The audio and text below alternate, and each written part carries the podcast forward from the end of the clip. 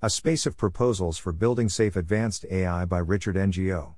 Welcome to the Nonlinear Library, where we use text-to-speech software to convert the best writing from the rationalist and E A communities into audio. This is A Space of Proposals for Building Safe Advanced A I, published by Richard Ngo on the A I Alignment Forum. I liked Evan's post on eleven proposals for safe A G I. However, I was a little confused about why he chose these specific proposals. It feels like we could generate many more by stitching together the different components he identifies, such as different types of amplification and different types of robustness tools. So I'm going to take a shot at describing a set of dimensions of variation which capture the key differences between these proposals, and thereby describe an underlying space of possible approaches to safety. Firstly, I'll quickly outline the proposals. Rahin's overview of them is a good place to start. He categorizes them as seven proposals of the form recursive outer alignment technique plus robustness technique. The recursive outer alignment technique is either debate, recursive reward modeling, or amplification. The robustness technique is either transparency tools, relaxed adversarial training, or intermittent oversight by a competent supervisor. Two proposals of the form non-recursive outer alignment technique plus robustness technique. The outer alignment technique is either reinforcement learning in a multi-agent environment, or narrow reward learning. Two other proposals, Microscope A I, STEM A I.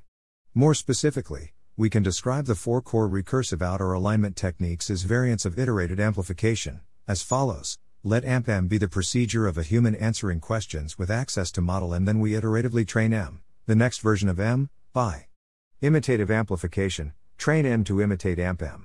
Approval-based amplification, train M on an approval signal specified by A M P M.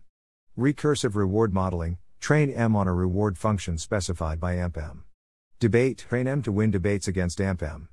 Here are six axes of variation which I claim underlie Evan's proposals. Each proposal is more or less supervised, structured, adversarial, language-based, interpretability-dependent, environment-dependent. In more detail, supervised, this axis measures how much the proposal relies on high-quality supervision by a, possibly amplified, human. Imitative amplification places the heaviest burden on the supervisor, since they need to identify a good action at each time step. Approval-based amplification requires the supervisor to recognize good actions at each time step, which should be easier, and standard R L only requires the supervisor to recognize good outcomes. Multi-agent, Microscope and STEM A I don't even require that. Structured, this axis measures how much the work of alignment relies on instantiating a specific structure. Recursive reward modeling, as explained here, is highly structured because it constructs a tree of agents implementing specific subtasks. Debate is somewhat less so, because the debate tree is defined implicitly, and only one path through it is actually taken. In other versions of amplification, it depends on how the calls to A M P M work. They might involve the human just asking M a couple of clarifying questions, in which case the structure is very minimal, or else spinning up many copies of M in a hierarchical and structured way. By contrast, multi-agent approaches are by default highly unstructured, since many of the agent's incentives will be emergent ones that arise from flexible interactions. However, I should be clear that these classifications are intended merely as rough guidelines. Comparisons of such a vague concept as structuredness will always be very subjective. Adversarial, this axis measures how much the proposal depends on A Is competing with each other during the training process. Debate and multi-agent training are strongly adversarial. Other proposals are more or less adversarial the more or less they depend on adversarial training. STEM A I and Microscope A I are the least adversarial. Language-based, this axis measures how much the proposal relies on using natural language as a means of interaction. Debate, along with amplification, in practice, is heavily language-based. STEM A I is not very language-based. Everything else is in the middle, depending on what types of tasks they're primarily trained on. Interpretability-dependent, this axis measures how much the proposal relies on our ability to interpret the internal workings of neural networks. Some require this not at all. Others, like Microscope A I, require a detailed understanding of cognition. Relaxed, adversarial training requires the ability to generate examples of misbehavior, which I expect to be even harder. Another source of variance along this axis is how scalable our interpretability tools need to be. Adversarial training requires interpretability tools to run frequently during training, whereas in theory we could just analyze a Microscope A I once.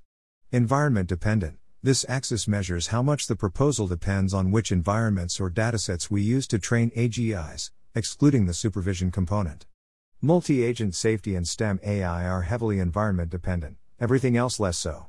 I intend this breakdown to be useful not just in classifying existing approaches to safety, but also in generating new ones.